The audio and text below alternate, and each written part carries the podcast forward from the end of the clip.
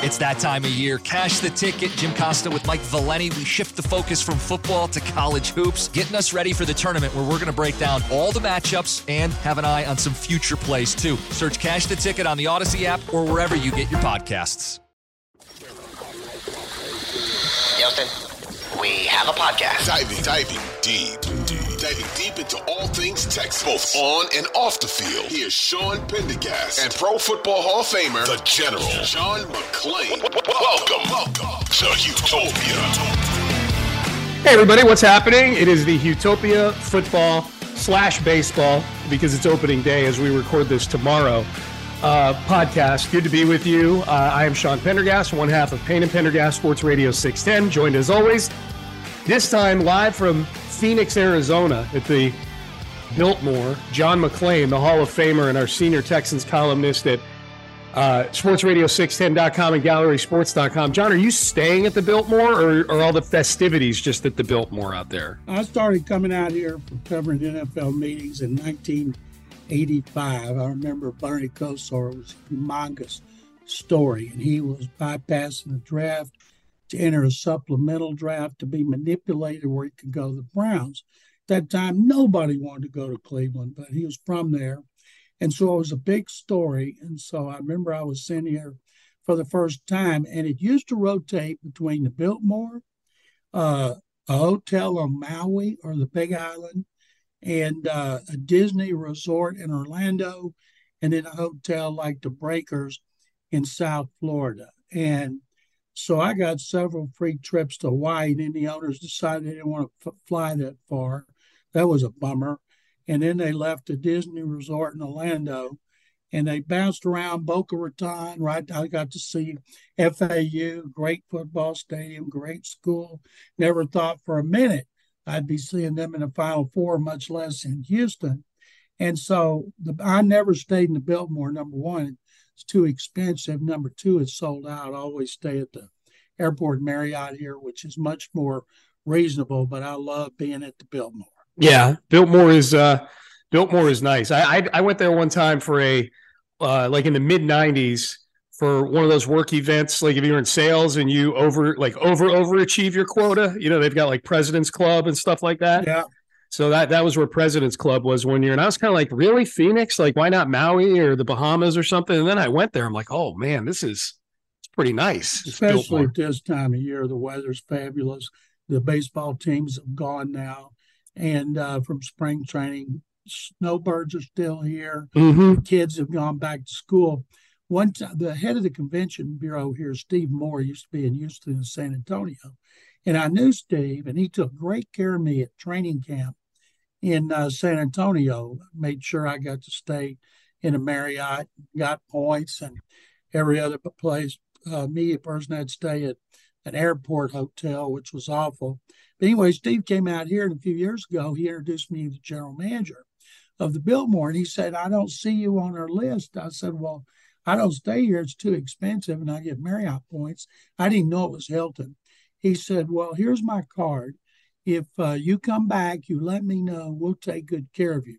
So Emmitt Smith had signed with Arizona. Dave McGinnis, one of my all-time favorite people, now color analyst for the Titans. He was the coach. So I came out here to cover Emmitt in uh, his first preseason game, and I uh, let Steve Moore know I stayed at the Biltmore. So I pull up, and there's three people greeting me out front. Mr. McLean, how are you? And I'm like, how do they know who I am? I'm in my little cheap rental. And I walk in and I'm figuring, okay, if I could get out of here uh, in the summer for less than 250, I'll be happy. Mhm. And I and I asked, I said, how much is my room? They said, well, there's no there's no charge. And I'm I said, well, I can't take uh, a room for free. You got to charge me something. So they were freaked out. So they went and got a boss, wasn't the GM who I'd met. And he said, Well, what would you like to pay? I said, What about 150? Well, okay, if you insist. So they take me to the room, and it's the presidential suite, three bedrooms, three baths, a baby grand piano, a library, a, a workroom with a desk. And I came, I said, I can't stay here. I thought if I knew somebody, I could have a party. So I had them put me in another room for 150 a night. You're the only person to ever reject that suite, probably. Roger Goodell stays there when we come, and I. Too bad I didn't carve my initials somewhere. Yes, and I could say, "Hey, Roger, check yeah. out this. You'll see JM yeah. was here. JM was here, like on the beam, like Brooks in Shawshank Redemption. You know, looked Yes. like you hung yourself. Yeah. Yeah. Um, so, John, you mentioned the first one of these you ever went to, and it was in '85 with, and Bernie Kosar was the big topic that had everybody talking. What are the big topics that everybody's talking about out there this year? Lamar Jackson um, just dominated the news when he issued his trade demand right, right when John Harbaugh was sitting down for the AFC media breakfast, and it was packed anyway because uh, everybody wanted to ask him about Lamar Jackson. He had nothing new to say, and then if somebody took a picture of that table right when everybody's looking at their phones to check out what Lamar tweeted. The other thing was not on the agenda, of course. It was about Daniel Snyder and the sale and how quick is it coming. And that was a big topic. You know, they vote on rules. L- rules get so little, people don't care about the rules. The last rule I really cared about was uh, overtime and instant replay before that. Those were big votes in which everybody wanted to know because they affected the game so much. And the coaches' breakfasts, and one of the things I like about it here is you see an owner wandering around or GM, you can go up. It's the only event, Sean, where they're not just so tight like at the combine they are, Mhm. at the draft, at playoffs, Super Bowl. And but at this one, it's very relaxed. All the wives and kids are here, and it's a great time to be at the NFL. When I went to work for Mattress Mac at Gallery Sports, I asked him, I said, you know, I'd prefer not to travel with the Texans. I can write it off TV. And I said, I would like to go to the scouting combine and the league meetings. And he said, go wherever you want. And uh, so this is my last trip for a while. Mhm. And I've already I've already decided if the Titans wear Oiler throwback uniforms against the Texans in Nashville, I want to be there because that will be such a big deal. They're going to do it, and they're going to do it for home game. And I'm going to write a column uh, for Sports Radio 610 early next week about all the you know what it could stir up, and I can't wait to see if that happens. But it was kind of a hodgepodge when Jim Trot Jim Trotter announced that NFL Network was not renewing his contract. Uh, Mike Giardi did that today. Others will too, but Trotter, because he had really gotten after Goodell on lack of diversity in the NFL Network newsroom, Mhm. uh, his was the one that uh, everybody blamed on Goodell. Yeah, yeah. Well, he he's gone after Goodell a couple of times at the Super Bowl each the last two years. So the you, the two you mentioned, the big topics there are Lamar Jackson and Washington. I think Lamar is probably the more interesting one for people listening to this podcast. Um, Texan fans who I guess you know, depending on where Lamar ends up, it directly impacts the Texans. Um, we can get that out of the way that it won't be the Texans pursuing Lamar Jackson. Um, but the Colts seem to be picking up some steam as a possible landing spot. John, what do you think about the Colts, Lamar Jackson, them having to give up multiple first round picks to do so? Um, and and what does that do to the AFC South? Jim Irsay, I don't think he's going to Indy. They want to draft their quarterback just like the Texans do and have him on a cheap contract for at least three years. And Jim Irsay said it's not the money, even though he doesn't know how much money it is, it's the guarantee. And Jackson turned down three-year guarantee, and he could have been uh, put a provision in there not to tag him. He'd have been unrestricted 29. And uh, so he's tweeting a lot about this now for the first time. And uh, so I I don't I still don't think anybody will. I think he'll end up playing for the Colts. People say, well, he'll just sit out. Well, you, Well, you said, oh, hold on, hold on, hold on. Just so you're clear, you said you think he ends up playing for the Colts. You mean the Ravens? I mean the Ravens. Yes, thank you. Yep. And if he sits out, his contract tolls. So it'd be the same thing next year. In the last CBA, they made it very, very difficult for a guy to sit out. And if he does, he better make sure he's traded. So uh, the Colts, and especially John Harbaugh, they've been very careful to say all the right things about Jackson. and everybody still says if he had an agent, he wouldn't, might not be in this predicament. Well, I think two things, John. One, if he had an agent, he might not be. And if there was never a Deshaun Watson trade, we're not, we're probably not in the middle of this right now. If Deshaun, for real, like if Deshaun, I mean, it's we can laugh about it now because it's not our problem anymore. But if if Deshaun Watson is still playing for the Texans, or at the very least still playing under his contract he signed with the Texans, and not this two hundred thirty million dollar monstrosity and atrocity that Cleveland signed him to.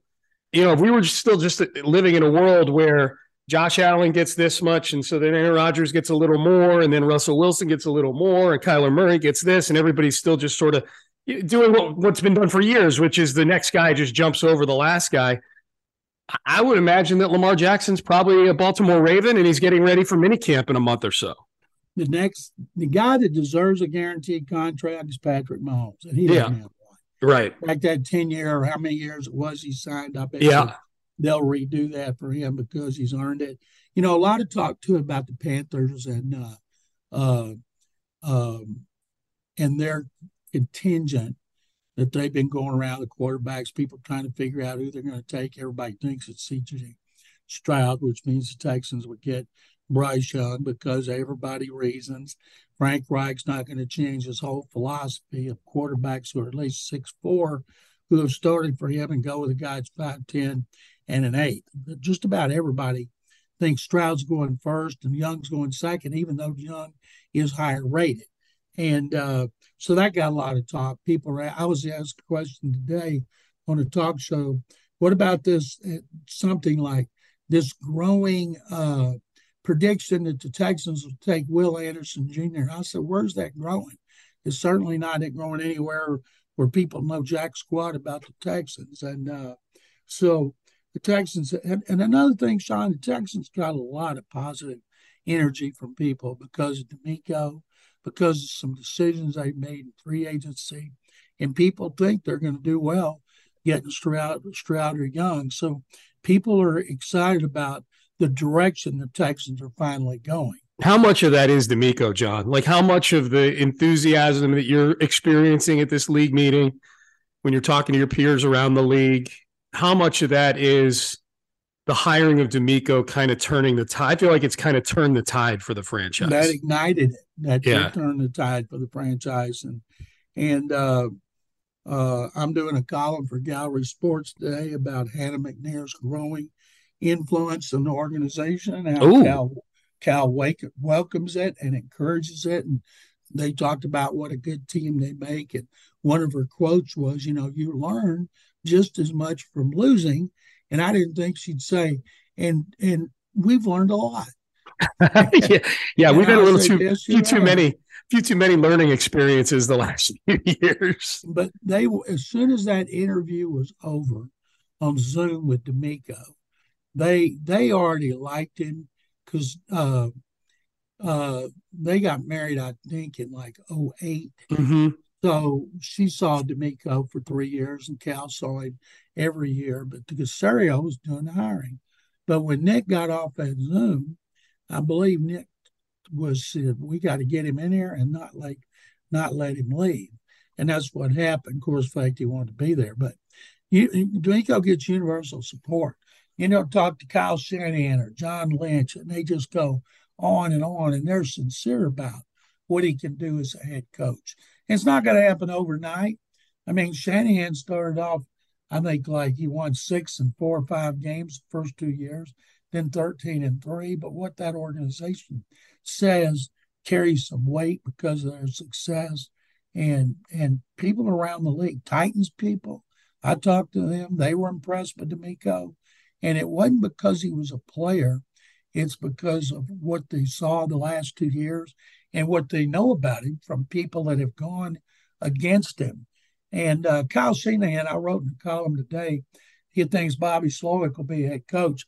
And he said he could have stayed here. What he didn't say was he could have stayed here and got a head coaching job faster. He said, but he's still on the path. And it says a lot about him that he wanted to go to Houston so he could call the plays and learn experiences, good or bad, that'll help him be a head coach. And he's right. And odds are he's not going to be one as fast as he was, but he's just adamant that he's going to be a great play caller and a great head coach at some point. So you hear people you respect talking like that, and it gets contagious. I'm Glennon Doyle, author of Untamed and host of the podcast We Can Do Hard Things. On We Can Do Hard Things, my wife Abby, my sister Amanda, and I talk honestly about the hard parts of life. Join us and guests like Michelle Obama, Tracee Ellis Ross, and Brene Brown as we have refreshingly honest conversations. New episodes are out every Tuesday and Thursday, so listen to and follow We Can Do Hard Things, an Audacy podcast, available now for free on the Audacy app and everywhere you get your podcasts. Yeah. Um, John, I want to circle back to uh, the Hannah McNair, Cal McNair dynamic that you alluded to, and you mentioned where's that the column you're writing about that dropping? Gallery Gallery Sports it's, or Sports Radio 610? It's going to be on Gallery Sports later today. Okay. Okay. And I um, say that we're doing this interview on Wednesday. Yeah, we're we're recording right now. So and and, and this will probably drop later today. We're recording on Wednesday. Um, so this this podcast, I'm guessing, will get out uh, pretty quickly since you and I haven't done one yet this week. Yeah, the way I transcribe, as slow as I am, the podcast will be out. well, I, and without without having you give up too much that's in the column, I, I, guess the part that I think probably people that are listening right now are most curious about is, uh, as you mentioned, Hannah's been married to Cal for a decade and a half now. Why now? What's been the impetus for her to get more involved than maybe she's been? Um, you know, more front facing. You know, than she's been. She's always been around, but now, you know, involved. Motherhood. They have four kids and they're all pretty close. And the little girl's the youngest. And once uh, she was able to get involved more, and uh, she got more comfortable doing it. And Cal doesn't have an ego. You know, he wants her to do it. Now, she's not making draft picks. She doesn't tell him what to do. She sits in on the interview and she said she's comfortable. You know, if she thinks something, she'll tell Cal and he mm-hmm. listens to her. And uh, he says he welcomes her input. And uh, when I ask about things like uh, Jack Easterby being fired and backing away from Josh McCown, they just said, well, we're not here to talk about the past. We're just talking about the future, in other words.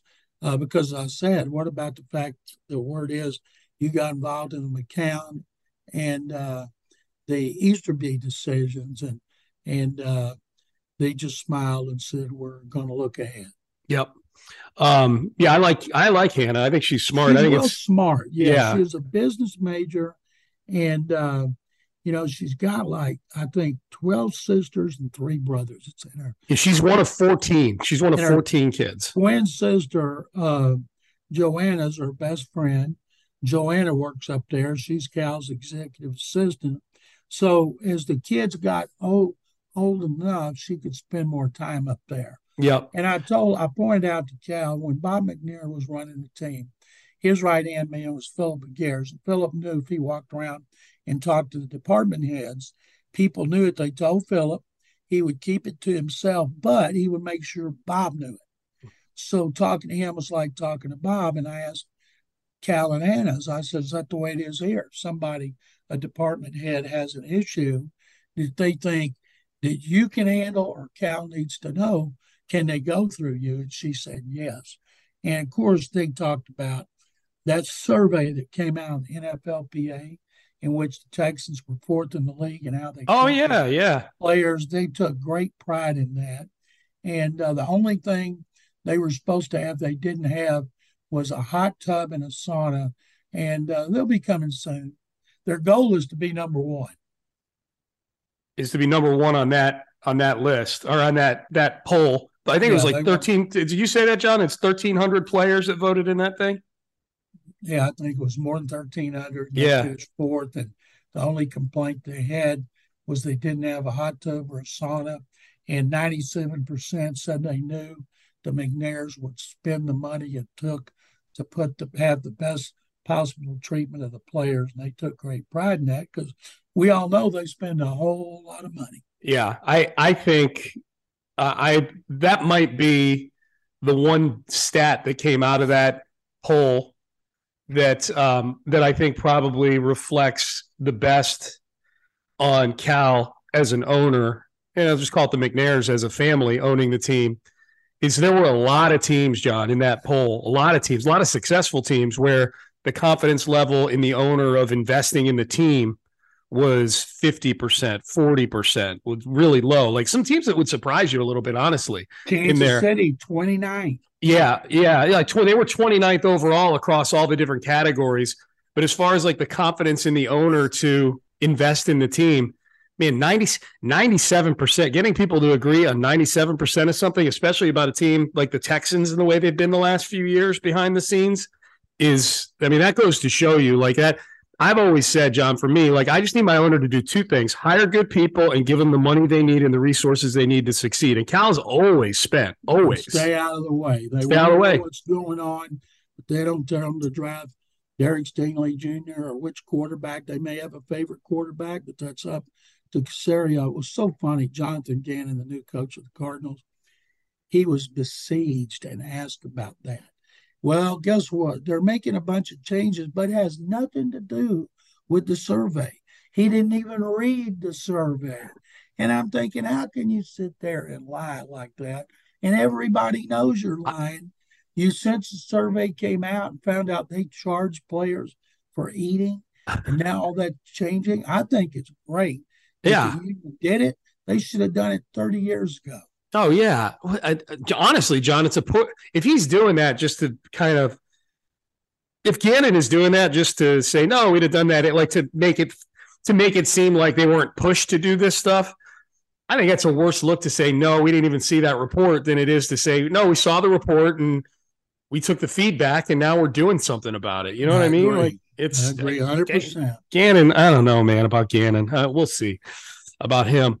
Uh, Aaron Rodgers, John. What's the um, what's the consensus out there about that? What do you think? Who's got the who's got hand in this thing? Who's got leverage? When does a deal get done? Does a deal get done? Where are we at with Aaron Rodgers right now? That they they they're not not going to give up their number one this year. Okay. No, they'll give a two. They want to give a two next year with a conditional one that it becomes one based on what he does because he could retire after a year. Know, he could go through all this rigmarole again. I wish he'd get there. I can't wait to see how the New York, New Jersey media treats him when he goes on Pat McAfee and says, so and so said this, when that's not what he said. And it's right there for you. He has a way of making things up and and seeing it the way he wants to see it.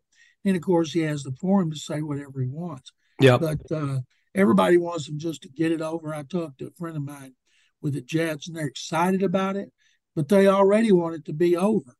And uh, because the constant speculation, everybody thinks it'll be done before the draft. Yeah. Um, I hope so. Let, us get this thing. The two sides just sitting here staring at each other right now is just is kind of silly. Um, all right, John, we're, I'm going to save the mailbag questions for next time just because we've got so many of them. And Okay. uh, uh, so, but I do that'll give us a few minutes here to squeeze in a little bit of Astro talk. Opening day is tomorrow. They just finished up a couple games against Sugar Land. Um, how are we feeling right now, John? Like this is probably this is probably the most uh, turmoil, maybe too strong a word. Although losing Jose Altuve for two and a half months certainly falls into that category. But no Altuve for a couple of months. Michael Brantley, whenever he gets well, which hopefully is in the next few weeks. Lance McCullers is reportedly tossing the ball pain free right now. So that's good. So some of these things are moving in the right direction. But you're missing all three of those guys to start the season. And oh, by the way, you lost Justin Verlander in free agency. Like, what, what's your optimism level about the Astros right now heading into the year? That they won't win as many games last year, but they'll win a better division. And it's not what's due in April and May.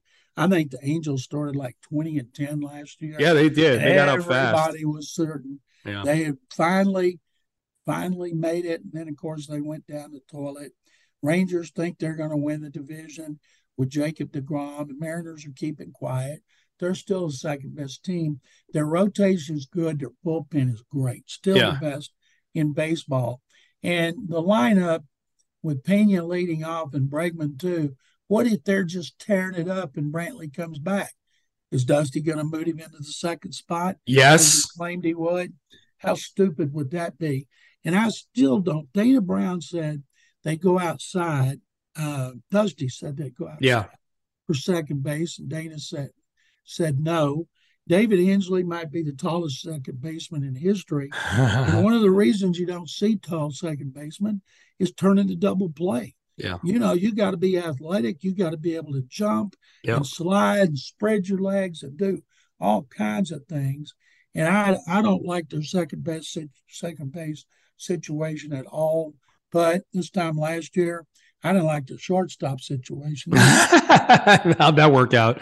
how are they going to get it? How are they going to overcome the loss of Carlos Correa? No way Yeah. they can do that.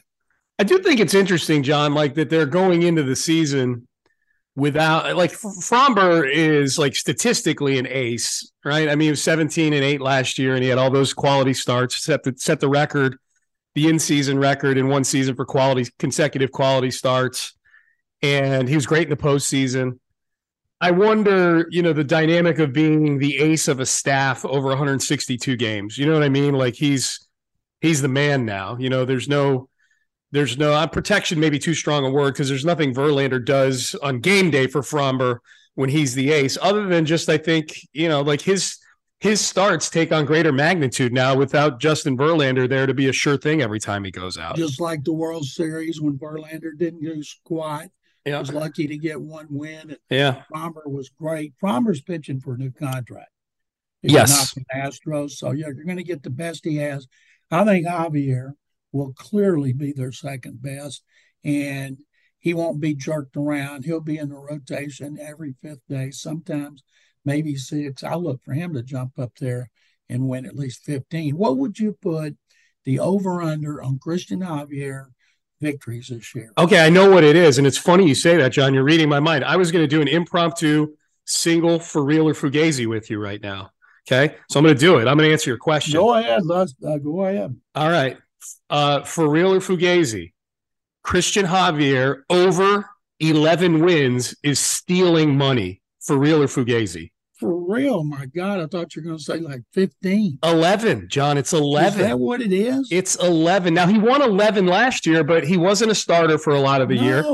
He got very little run support. People don't realize that. Like he was like 11 and 9, but his ERA was 2.54 or something like that. And if he had pitched just 10 or 12 more innings, he would have been a qualifier for all the you know all the the ERA, the whip, like all those all the the percentage stats, not the counting stats. Um, he would have been I'm- I'm eligible. as sure about the over on this as I was on the Texans four games last year. you and me both. Uh, Uh, yeah, John eleven. These are my four prop bets that I placed. John Christian Javier over eleven wins.